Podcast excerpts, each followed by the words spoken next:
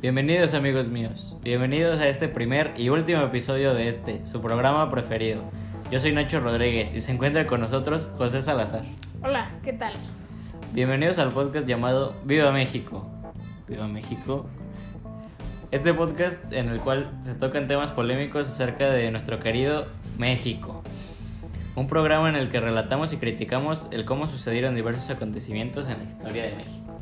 Sí, bueno, el día de hoy hablaremos acerca de uno de los acontecimientos que más han marcado la historia y el rumbo de nuestro país. Un acontecimiento que a día de hoy sigue siendo tema de conversación entre gente de todas las edades y un tema por el cual se sigue teniendo miedo en las calles y a la hora de protestar, claro. Hoy hablaremos de la matanza de Tlatelolco.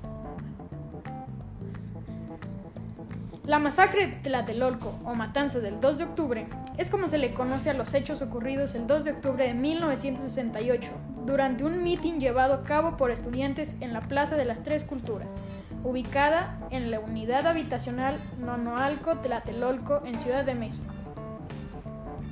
Dicha concentración se llevaba a cabo en el contexto del movimiento estudiantil que había estallado el 22 de julio de 1968 debido a la represión de estudiantes por parte de las fuerzas policíacas del Distrito Federal y elementos militares del ejército mexicano.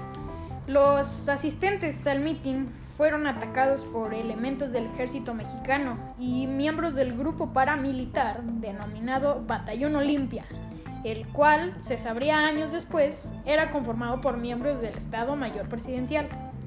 Días después del ataque, el gobierno y los medios de comunicación en México afirmaron que las fuerzas gubernamentales habían sido provocados por los manifestantes que les disparaban.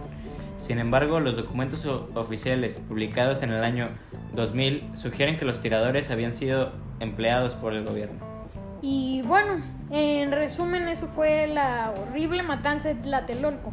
Eh, a continuación les brindaremos unos datos y especificaciones de cómo y qué fue que pasó. El contexto político y social en México era de inconformidad, desigualdad e injusticia. En el mundo estaban emergiendo movimientos para exigir democracia y justicia a los gobiernos. En nuestro país se unieron universidades como la UNAM, el IPN, la, NH, la ENH, Universidad de Chapingo, entre otros, que conformaron el 2 de agosto de 1968 el Consejo Nacional de Huelga, CNH. Número 2. Entre los puntos que marcaba el pliego petitorio para el gobierno mexicano se encontraba libertad a presos políticos, destitución de los generales Luis Cueto Ramírez, Raúl Mendiolea y el teniente coronel Armando Frías. El 13 de septiembre realizaron una marcha en protesta por el ingreso de elementos del ejército a la Universidad Nacional Autónoma de México, UNAM, y al Instituto Politécnico Nacional, IPN. Número 4. Al escosor del movimiento y la falta de apertura de las autoridades, aunada la represión, los llevaron a realizar otra marcha el 2 de octubre de 1968. Se aglomeraron en la Plaza de las Tres Culturas. Esa tarde, alrededor de las 5 horas, dos helicópteros sobrevolaron el lugar y lanzaron dos luces de bengalas. Se presume que era la señal para iniciar el fuego contra los manifestantes. A partir de ahí inició el tiroteo contra estudiantes, académicos y obreros que ahí se encontraban. Investigaciones han señalado que se trató de 8.000 militares, 300 vehículos armados entre tanques, jeeps, con ametralladoras y vehículos blindados.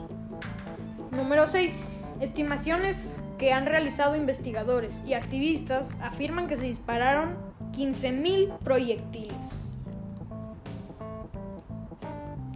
Pero ¿qué tal las Olimpiadas, José? Muy buenas. Tenemos, por ejemplo, un oro aquí a nuestro querido Ricardo Delgado Nogales, boxeo, 51 kilos.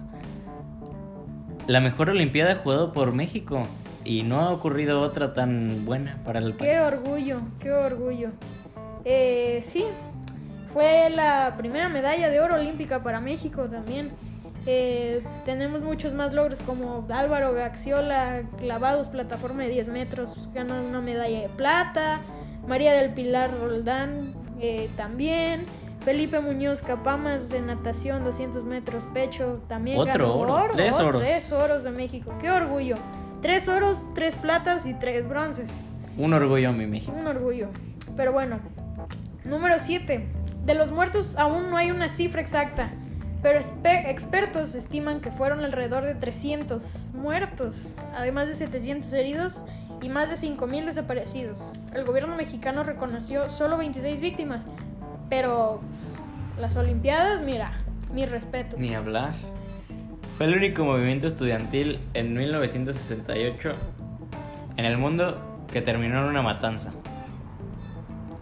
El presidente en ese entonces era Gustavo Díaz Ordaz, pero investigaciones apuntan a que Luis Echeverría Álvarez, entonces secretario de Gobernación, fue quien dio la orden de la matanza de estudiantes el 2 de octubre. Pero también hubo avances tecnológicos. Fue la primera Olimpiada en el mundo en ser televisada. Eso, un orgullo mi México. A todo lugar, el gobierno mexicano buscaba apaciguar los grupos de manifestantes, ya que estaba por inaugurarse los Juegos Olímpicos, como ya mencionamos, de 1968. Iniciaron el 12 de octubre, 10 días después de la matanza, y como eh, suele pasar en nuestro querido país, pues la prensa y los medios de comunicación pues quisieron mantener esto en un perfil bajo, ¿no? Pero bueno, eso fue la matanza de Tlatelolco. Llegamos al final de este primer y último episodio, me atrevería a decir. Fue un gusto platicar con ustedes, público que nos escucha y bueno, recuerden que no se, rebe- no se rebelen contra el gobierno porque pues, ya sabemos lo que pasa, ¿no? De repente unos plomazos nos llevamos. Uno cree que puede hacer lo que quiera en la calle, Sí, ¿no? manifestarse. Qué, qué bonito es mi México. Pero bueno, esto fue Viva México. ¡Viva!